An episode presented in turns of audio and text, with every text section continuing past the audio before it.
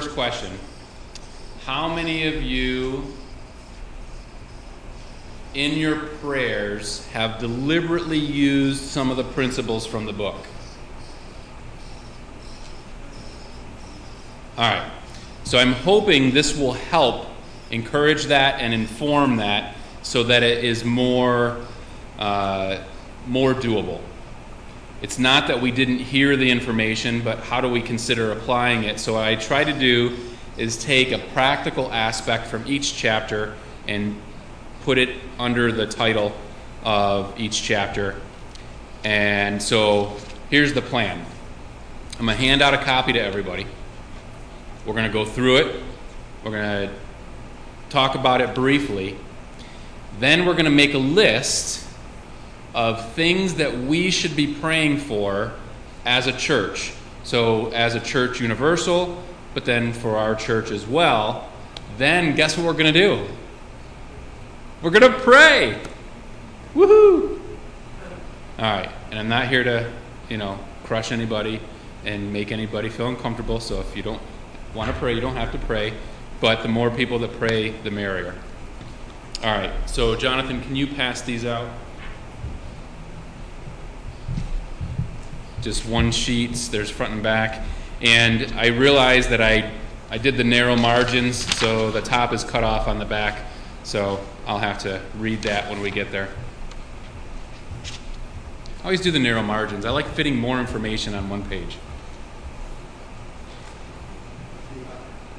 Huh? it's not about being a tree hugger. Silly Rob. I'm sorry? Correct. All right. So, could there have been different things that I put? Sure. But what I try to do, like I said, is just create uh, or find something that was impactful to me that will hopefully be impactful to each of us, something that we can ref- refer to when we're praying. So, chapter one a heart set on God. Continual, persistent, incessant, incessant prayer is an essential part of Christian living, and it flows out of a dependence on God. So, bottom line from chapter one, we need to be praying regularly. We need to be praying thoughtfully. And we need to understand that that is an act of dependence on God and realize that's what we're doing when we're praying is we are actively illustrating to the world that we depend on him. Number 2, chapter 2, seeking the Lord in secret. God's purpose in prayer is not for us to inform him or persuade him to respond to our needs, but to open sincere and continual lines of communication with him. So prayer flows from out of dependence on God, and it is also to maintain a relationship with him. So when we're talking, we're not talking to him like he's some distant king that we've never met before that we can't be open and honest to. He knows us more intimately than we do ourselves. If we're married, He knows us more than our spouse. If we have children, He knows us more than our children. He, he knows us. We can be open and honest with Him. We can be um, sincere. Chapter 3 Our Father. Prayer begins and ends not with the needs of man, but with the glory of God. It should be concerned primarily, I think I missed a word there, with who God is, what he wants, and how he can be glorified. So when we are praying, we need to remember that prayer, and there's a couple of these that kind of touch on the same idea, is not to change God, it's to change us but it is to glorify Him. And it is for His purposes. We are praying to bring about His purposes, not to get what we want. Number four, hallowed be your name. Our Father's name is most hallowed when we behave in conformity to His will. For Christians to live in disobedience to God is the ultimate in taking His name in vain, claiming as Lord someone we're not even willing to follow. So, this is where we need to consider are we following Him? Are we doing anything that is interrupting our relationship with Him? Are there sins that we are giving into? Are there areas where we're not fighting, we're not willing to fight? And then we're saying, Lord, and yet in this part of our life, we're not acting as though He's Lord. We're doing whatever we want, almost acting as though He doesn't exist. That is the highest offense for a Christian. And let's be honest, we all have stumbling blocks. We all have times, hopefully they're brief, where this might be the case, where we stumble, but we have to get back up and keep going. We, and it's not about us, it's about getting back to Him.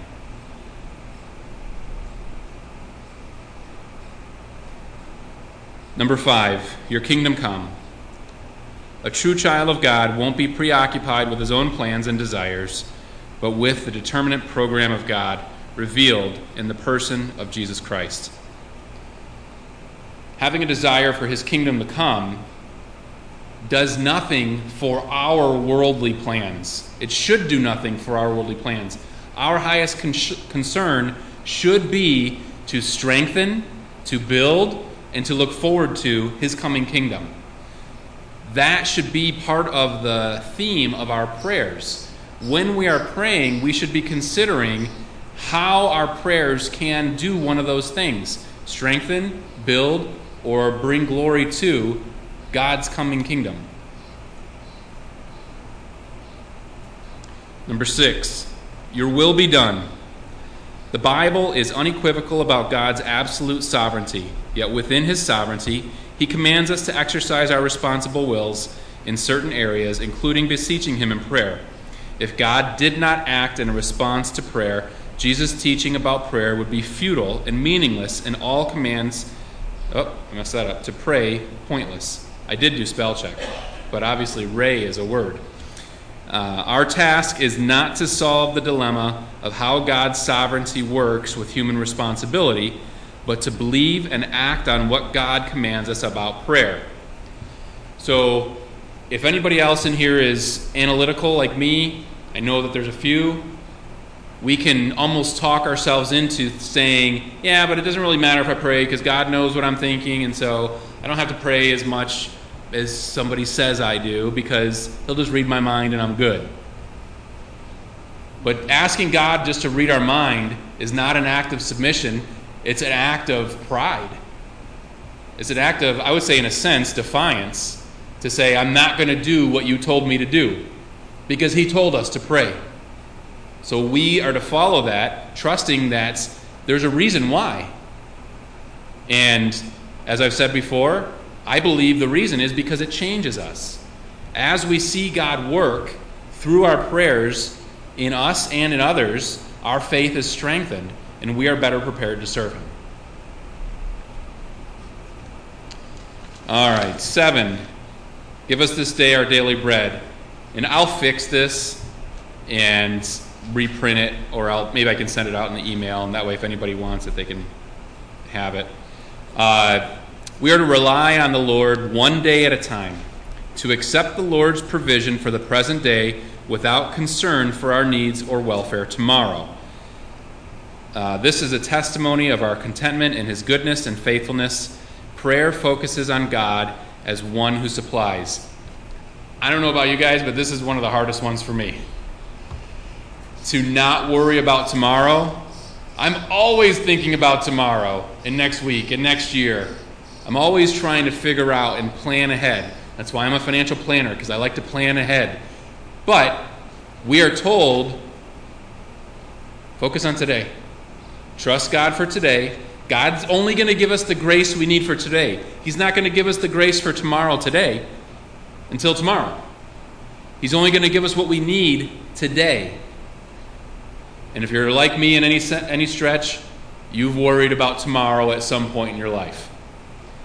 And if when we are able to say, "All right, Lord, I have everything that I need today, that I need today. I will let you fulfill what I need tomorrow when we get there." What a supreme act of faith by his grace that we can show. And remember that when we pray and when we are obedient, who sees what we're doing? Yell it out. God, okay, but who else? I'm sorry? Well, yes. So the Trinity as a whole sees us, right? But what else? Who else? Other believers. Can that be encouraging to see another believer act in faith when things are difficult? Yeah. Who else? Unbelievers. Is there a chance that we have an opportunity to witness when, by God's grace, we are able to show faithfulness in adversity that is uncharacteristic of the unbelieving world? Who else? The angels. Does God get glory in that regard if angels see our obedience? Absolutely. And yes, the demons. So we have to understand when we act in obedience, it's not just one little thing, it is a great opportunity to glorify God in multiple realms, in multiple ways. Chapter 8 Forgive us our debts. There were a number of different ways I could go on this one. I thought this one was helpful. If you don't confess your sins, you will become hardened. Forgiveness is the mark of a truly regenerate heart. So the two aspects that he focused on in this chapter was number 1, we must confess our sins even if we are saved. He gave the example of the washing of the feet. Jesus Peter said, Fine, if you're going to wash my feet, wash my whole body. And he says, You don't need that. You only need your feet washed. And the, the symbolism was he was already clean enough to get into heaven, but he had some dirt on him from the day. He needed that to be washed. And so I would say, in general, at least once a day, we should be asking God to forgive us for our sins for that day, at minimum. But then part two is we must forgive. That is one of one of the few things where, again, by God's grace, we can be like God to forgive. It is one of the most godly things that He allows us to do, is to forgive somebody else for what they may have done to make our life difficult.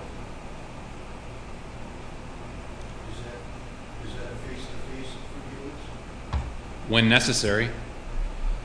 So Jim Berg talks about forgiveness and quieting a noisy soul, and he says, if you have sinned against someone, it is your responsibility to confess that sin and to seek restoration in that relationship, especially if it's a Christian, primarily if it's a Christian, as much as you are able.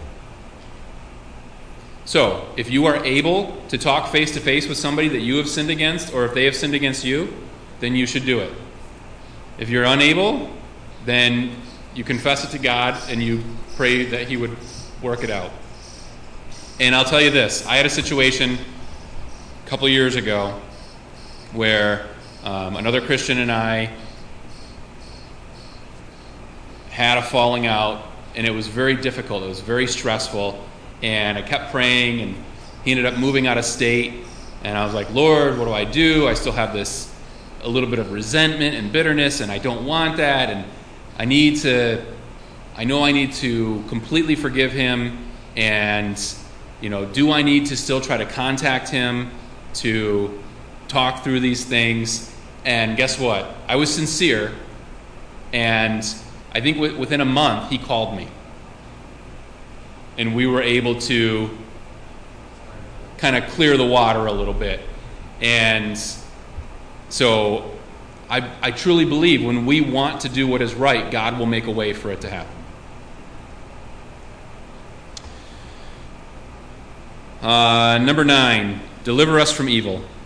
Every struggle and trial we experience allowed by God to test us, to exercise our spiritual muscles, and to help us mature. But if you don't commit the situation to God and stand in His strength, Satan will turn it into, into a temptation. He will entice your lusts and may draw you into sin. This is so important for us to understand.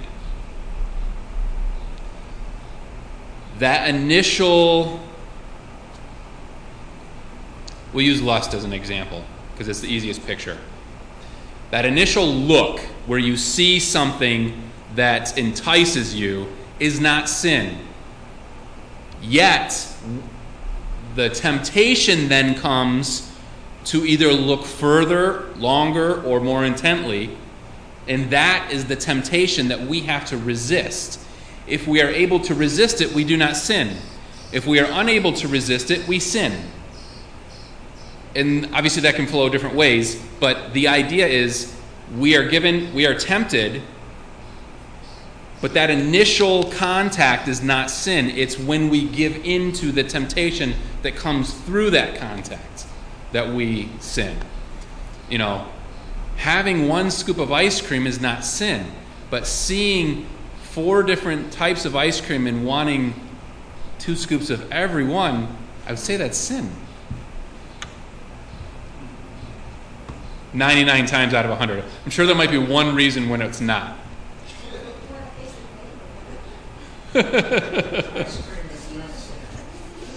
but gluttony is.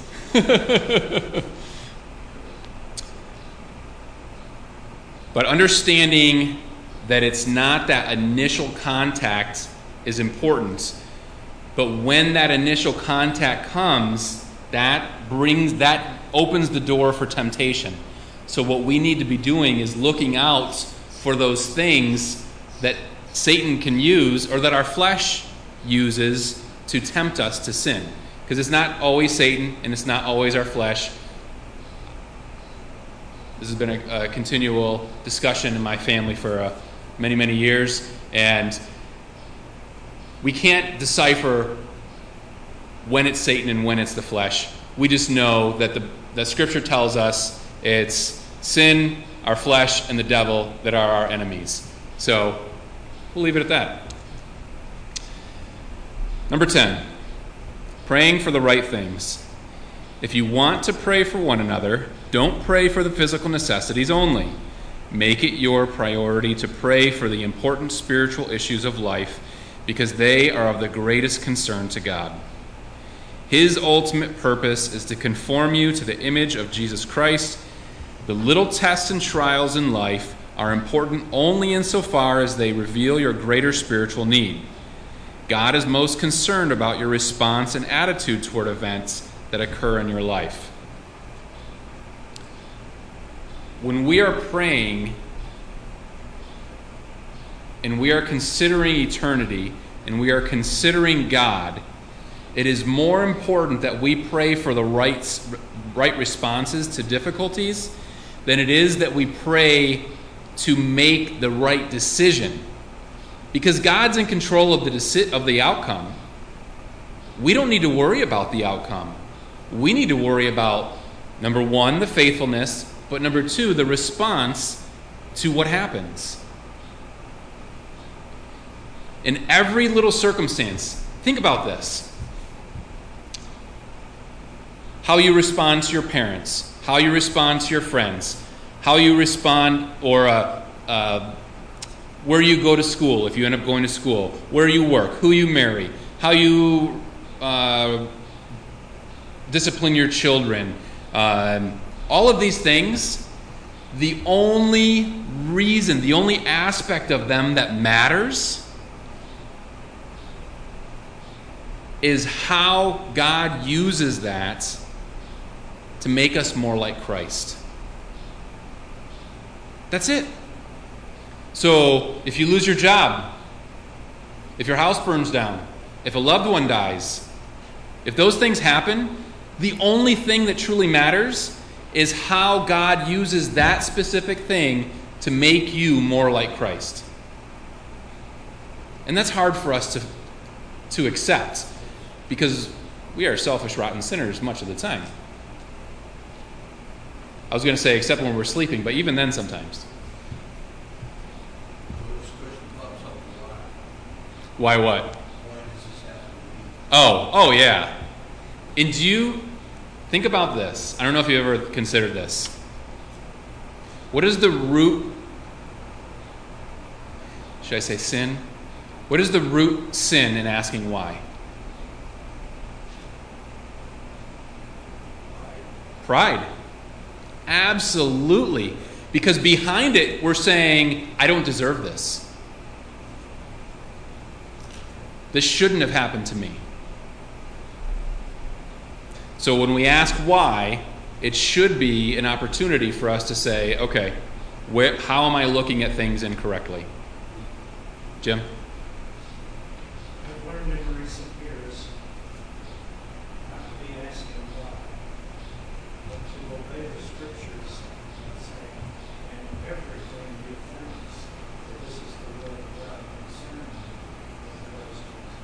Yeah, and, and that, that's the goal, right? When difficult things happen, to either say, you know, this is the will of God, or and understand that. What, what verse is that? Okay. I'm sorry? Thessalonians? Okay. Is it 417 or 48? Yeah, one of those.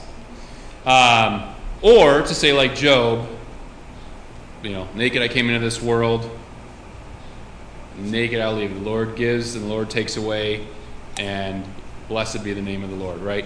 So the idea is to realize that it is His prerogative to give and to take away. And it was, it's so profound to me to consider, to, to really grasp on to the fact that nothing in this life truly matters apart from how it makes us more like Christ. What peace if we can really hold on to that? All right, number 11, praying for the lost. Do we fully realize the desperate condition the lost are in? Do we really want to see God glorified by the salvation of souls? Do we sympathize with the compelling reality of their lost souls for both time and eternity? Are we thankful the gospel message is extended to all and for our privilege of sharing it? If those components are lacking in our hearts, we will be indifferent. Often, we are indifferent simply because we are not obedient to those urgings. So, this is something that we really need to ask ourselves. Can we say yes to all of these questions? If not, these are areas that we should be praying about, asking God to change our hearts so that we would have the right attitude towards these things.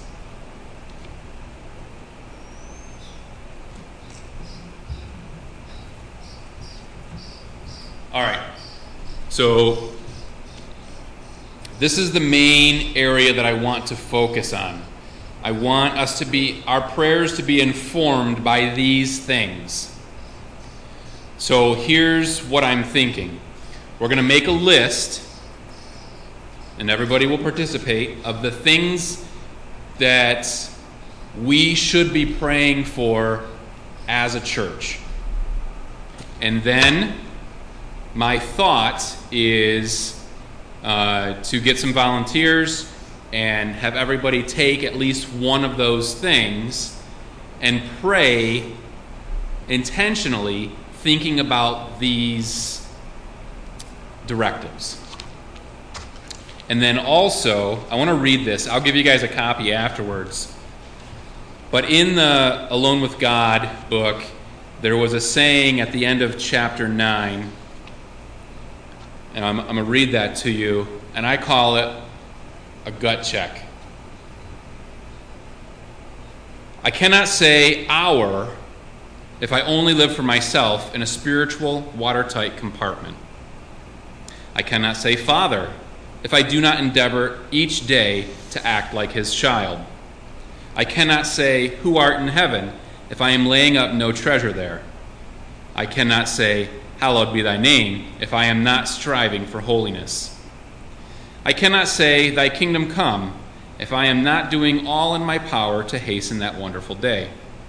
I cannot say, Thy will be done, if I am disobedient to his word.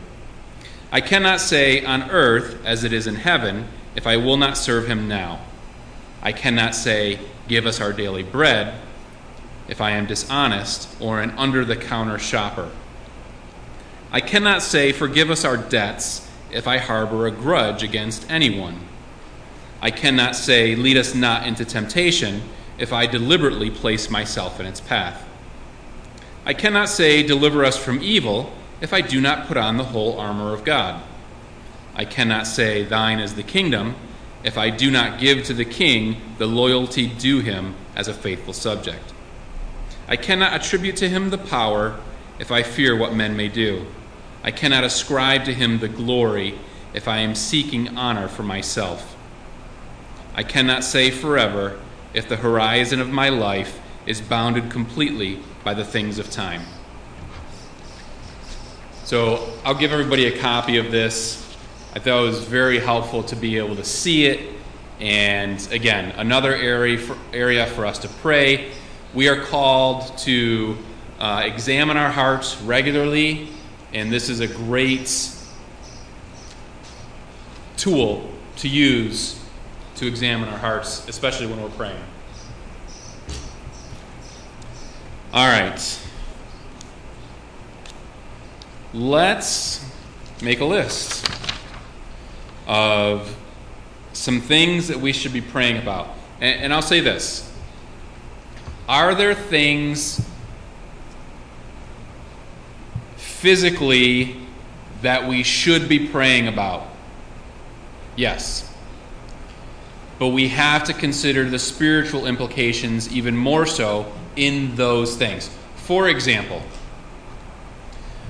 one of the things that we've talked about in recent months is selling the archery, and even does it make sense for us to um, do some remodeling or repairs to this building or to try to find another building? So, that's the physical level. Are there spiritual implications to those things? Absolutely. So, two spiritual implications that come to mind. If you have others, you know, feel free to share them. But I think this is an area that we should be praying. First spiritual implication if we do leave, what type of impact does that have on the people that live in this area? I think it's something that we should at least consider. Yes? Because periodically we do get people that visit that live in the area. Now, less frequently than it used to be. And so let's see. So you guys are Royal Oak, Hazel Park, Hazel Park, uh, no, Madison Heights. Royal Oak, you're Rochester, and then you're in Plymouth. No, Farmington. Close. and I'm in Clarkston. So, half the people here live in the same city as, less than half of the people here live in the same city. The majority of people live in a city or two or more away. So, is it less of a concern as it used to be, or less of a demand as it used to be? Yes, because I think less people are going to church overall, which is sad, but reality. But also, it does play a role to, to some extent. If we did find another building, and I guess this leads to the second part how do the people in the church respond? So, how would the surrounding uh, people around here respond to us moving, but then how would we respond? Because, again, I have no idea what the best answer is. All I know is half of me says, let's fix some things up and stay here, and the other half of me says, there's so much work to do here and so much of this building that we don't use. Let's find something that's more practical, more cost effective, so that we can do more. I don't know what the best decision is. But what's more important than that? How each one of us responds to whatever the church does decide. Each one of us are going to have a gut reaction. Each one of us are going to have uh, an opportunity to respond in a way that is honoring to God or not.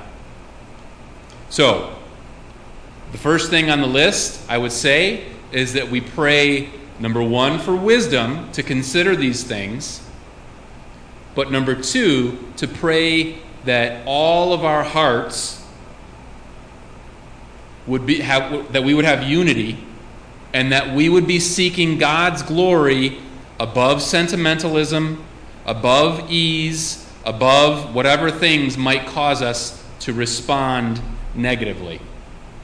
Again, I don't know, and I don't think there's anybody that is 100% absolutely we should stay, absolutely we should go. I think most people are kind of questioning, trying to figure out. And we don't have all the answers yet. But what's the goal? The goal isn't to live it, to stay in the same building for eternity, because one day this is all going to be burned up. The goal is to glorify Jesus Christ in a local assembly. Yes? All right, so item number one what to do with our church building.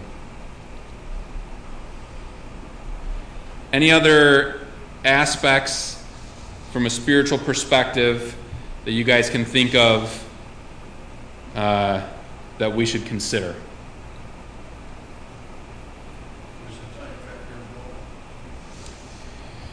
Well, not necessarily, not at this point. Uh, we're going to have a quick meeting on the 4th uh, to discuss the latest. I don't even know what the latest is. Um, but we don't know what can happen. We don't know what might change. I know that there was an offer for the archery and the main building, but it was low, and so that was turned down. That's all I know. So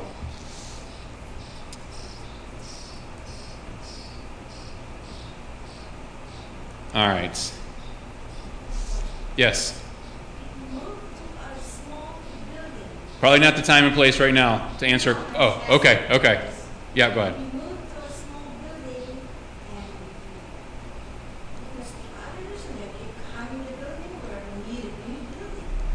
Sure.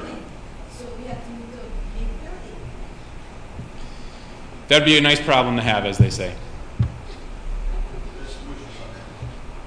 And it, it, does happen. It does happen in. in so okay, there, there are two aspects that I found. Every one of us has these bents, right? There's a handful of us that say, "Oh, I haven't used this in five years, but I might need it in the next five, so I'm going to hold on to it." And then there's the other personality that says, "I haven't used this in a year. Garbage. If I need it again, I'll buy a new one." Right? Those are the two typically that people fall into. I'm not saying one's right or one's wrong, but I think there's a time and place for both of those things, depending on what it is. So, we're going to have extremes. The key is to not let our bent guide us to sinful responses.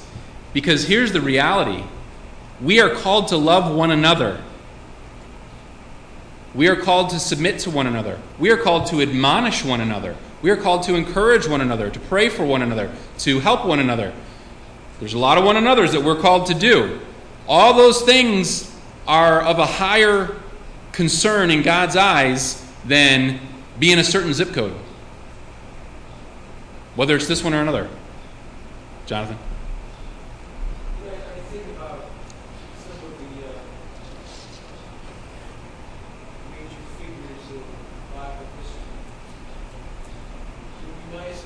Noah, for example, he was preaching for what, 400 years or whatever?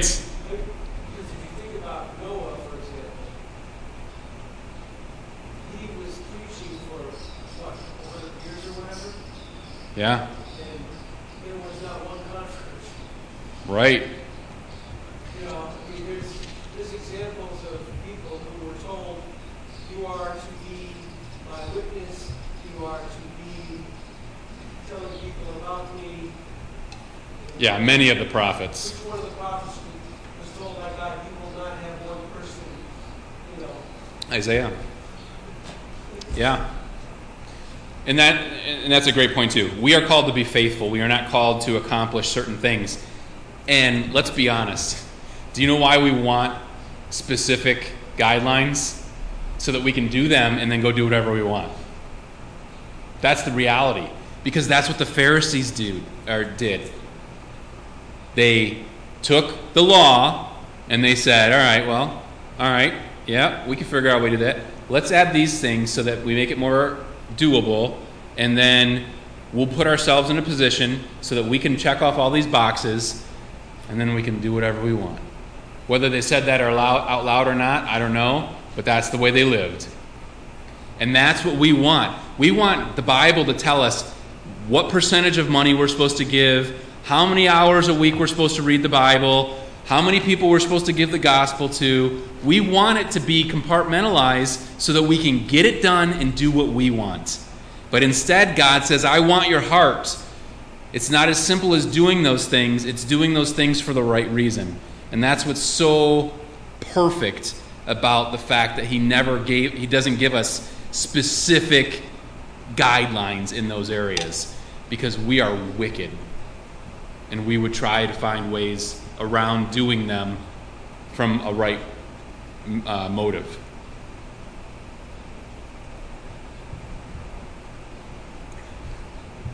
All right. What else should we be praying about as a church? And if you think of another aspect of praying for the building, uh, that, you know, from a spiritual perspective, let me know if that jumps into your brain as we're discussing these things. But what else? Okay, I've got an idea, but what's your, in what perspective, the congregation?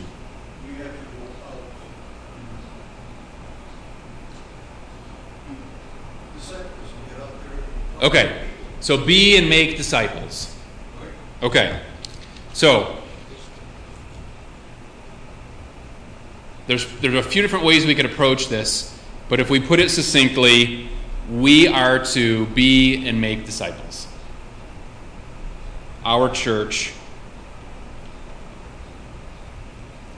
be and make disciples.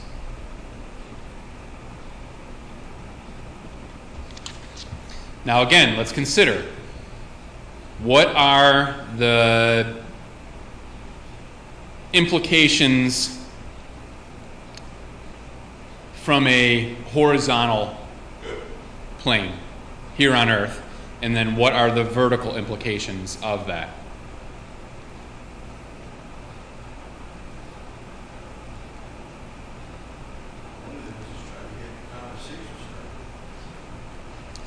All right, so. All right, here's what, here's what I'm getting at. From a horizontal perspective, what does it take for us to be and make disciples? Takes relationships, okay? So that's something to pray about. That God would give us opportunities to build relationships. So I can't remember if I said this in one of our discussions or at some point. I think I probably did. Uh, but one of my biggest takeaways from the conference that we went to a few weeks ago, month ago, whatever it was, is that we should be looking to have good conversations with people that give us opportunities to have God conversations with people that give us opportunities to have gospel conversations with people.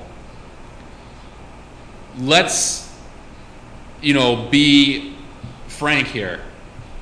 The days where it was not only acceptable, but it was uh, I don't want to say profitable either, but it was it was normal for a church to go door to door and actually have meaningful spiritual conversations. At least in this area, those days are gone. I'm sorry? Absolutely. So, my point is, it's not that we change the gospel, But we stop trying to put a square peg into a round hole. And I think similar to the way it was in the first century church, you talk to the people that you encounter. You build relationships with your coworkers, with your neighbors, with your family members, with your friends.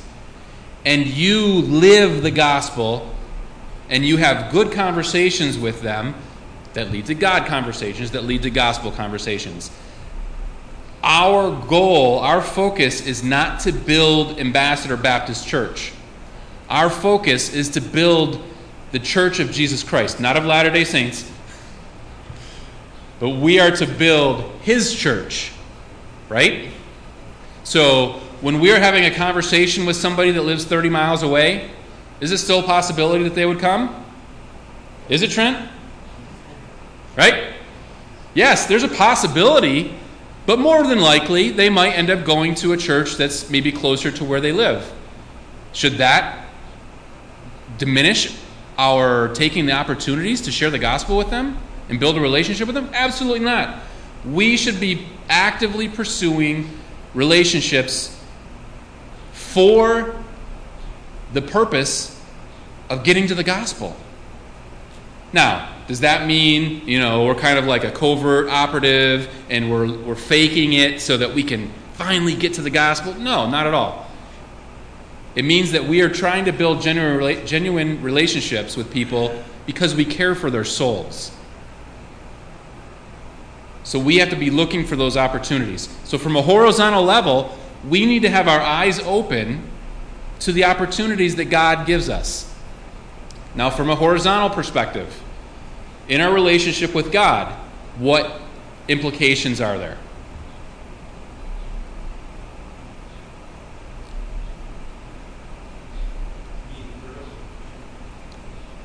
So horizontal. Oh, did I say horizontal twice? All right, we'll check the tape. Forgive me. Vertical. From a vertical perspective, what are the implications?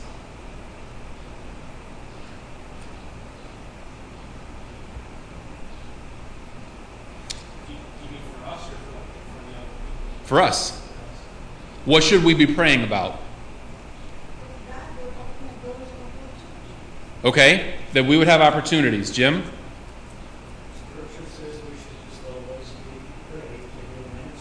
Yes. Okay, so I think those are the two areas.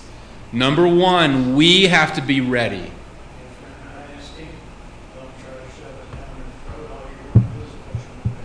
Yeah.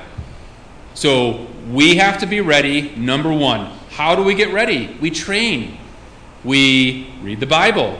We pray. We ask for opportunities. We look for opportunities. We are faithful when those opportunities come. We listen to preaching other than just Sunday night or Sunday morning. We read other, you know, guess what? We are allowed to read more than just the Bible. In case you didn't know that. But we should be reading the Bible. You know, it's not reading despite the Bible, it's reading in addition to. So we have to train and we have to be ready for those opportunities. Do we have to go to seminary to, seminary to do that? No. We have to know what the gospel is. Have you guys ever heard who, who, what, what, what? The gospel presentation? Who is God? I'm going to give you the simple version. I can give you the long version. Who is God? Who is man? What did man do? What did God do? What do we have to do then? Simple way to remember the gospel. Again, I can give you more details, but that's a different conversation. Who, who, what, what, what. And if you can remember those things and you have the opportunity to give the gospel, just remember who, who, what, what, what. But we have to be prepared. So we have to be intentional with our time preparing, and we have to pray for and look for those relationships that we can build.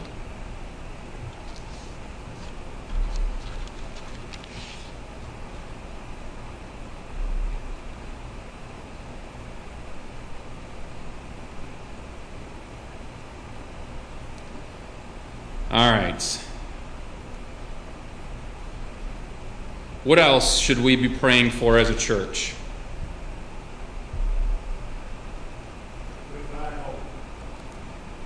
All right. So let's let's park there for a minute. What does revival mean?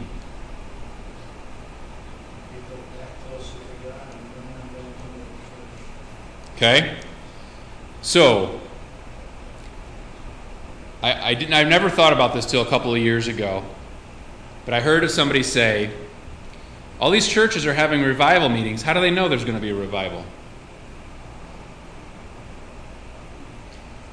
Now, I went to revival meetings when I was a kid, and to me it was they brought in an evangelist, and the evangelist got everybody excited about the gospel, and, and you know, it was exciting. But calling it a revival meeting is a little bit presumptuous, right? Because it's saying that a revival is going to happen, like at Asbury College.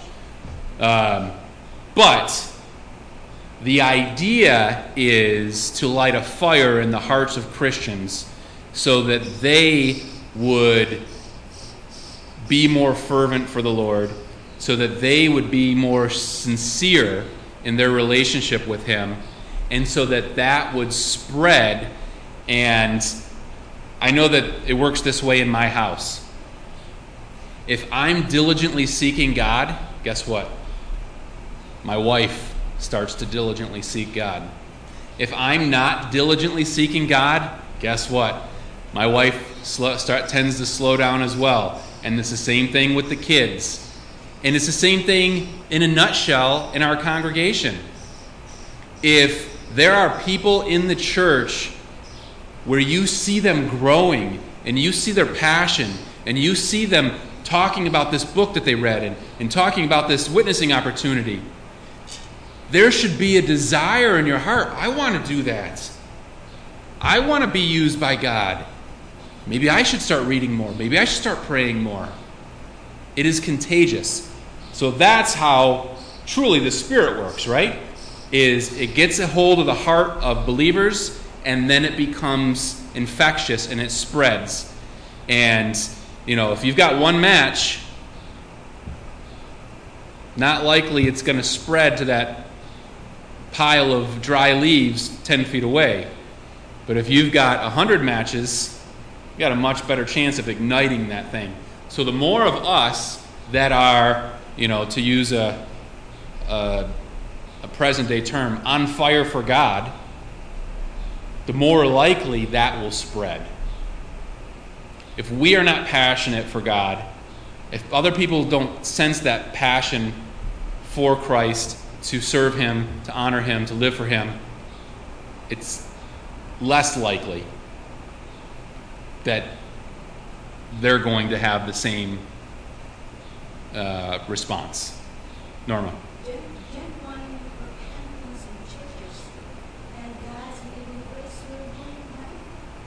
What was the last thing you said?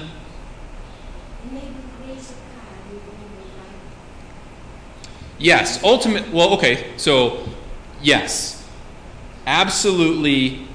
Man cannot take credit for revival. We all agree with that? It is the whole it is the work of the Holy Spirit. But guess what? That also comes with building the church. So we might pray. So, for example, with our second one, praying for our church uh, that we would be and make disciples. Are we going to do that in our own strength? No. We need the Holy Spirit to do that. We need the Holy Spirit to bring revival. He has to do it. We can be used by Him, which brings up a great point. How do we get used by the Holy Spirit? What is our number one course of action? I'm sorry? No, no. What do we have to do so that the Holy Spirit will work in and through us? I was going to say submit, but yes, be obedience comes with submission, right? If we are submissive to the Holy Spirit, we will obey. That's what it takes to be used by Him.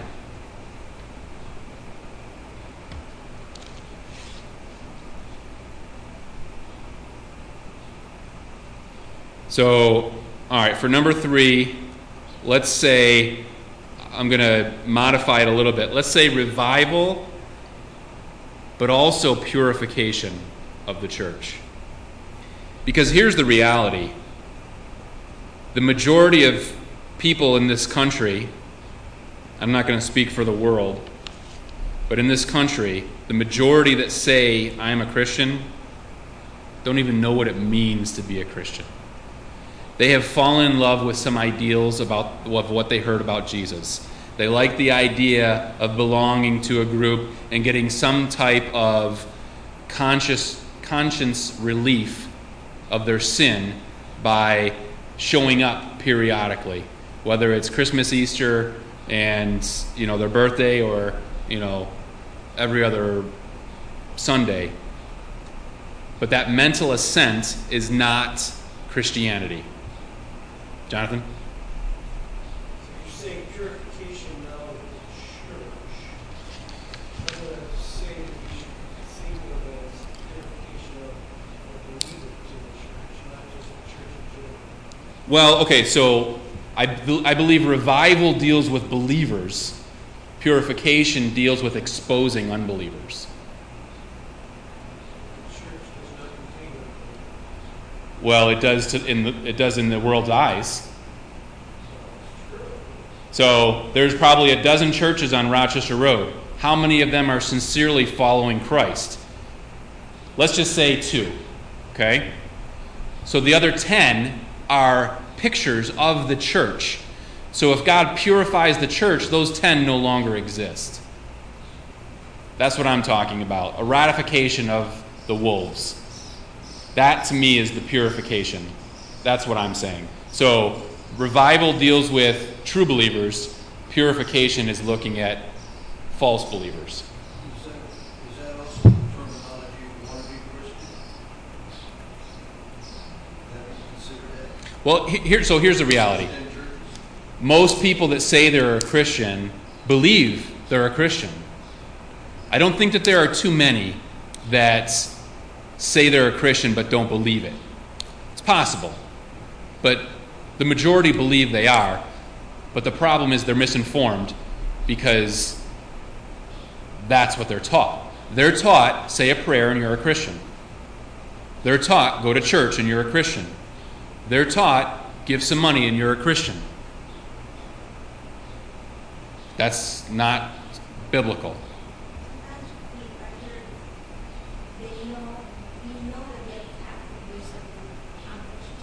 Right. Right, and, and, and so here's the reality. It's not just Catholic, but it's Catholic, it's Lutheran, it's Methodist, it's let's it's, let's be honest, it's Baptist. It's it's everybody, right? There is no pure church.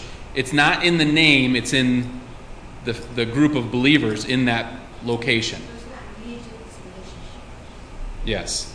Okay, so I think this gives us three areas that we can focus on. These are three areas that I think we should be praying for regularly. Number one, what to do on a local level with our church. Number two, how our church can be growing, uh, or can be faithful disciples and making disciples. And then number three, uh, for the church universal, that there would be revival and that it would be that Christ Church would be pure and that the the wolves would be uh, revealed. All right, I'm going to pray and then I'll take some volunteers and we will pray for these things. Father, oh how we need you. What little time we generally spend in seeking you and in serving you because of the many distractions of this world. Please forgive us. Forgive us for not being more faithful in these many areas that we've discussed tonight. Please strengthen us by your Spirit. Move within our church. Make us more like you so that these things would become a reality. Help us tonight as we pray to consider these things, to come to you honestly, openly, sincerely lovingly, faithfully, expecting you to do what we ask as it glorifies you. Lord, as you will, what you will, when you will. All right. So here's my thought again to kind of sectional section of this off. I'm not saying I want you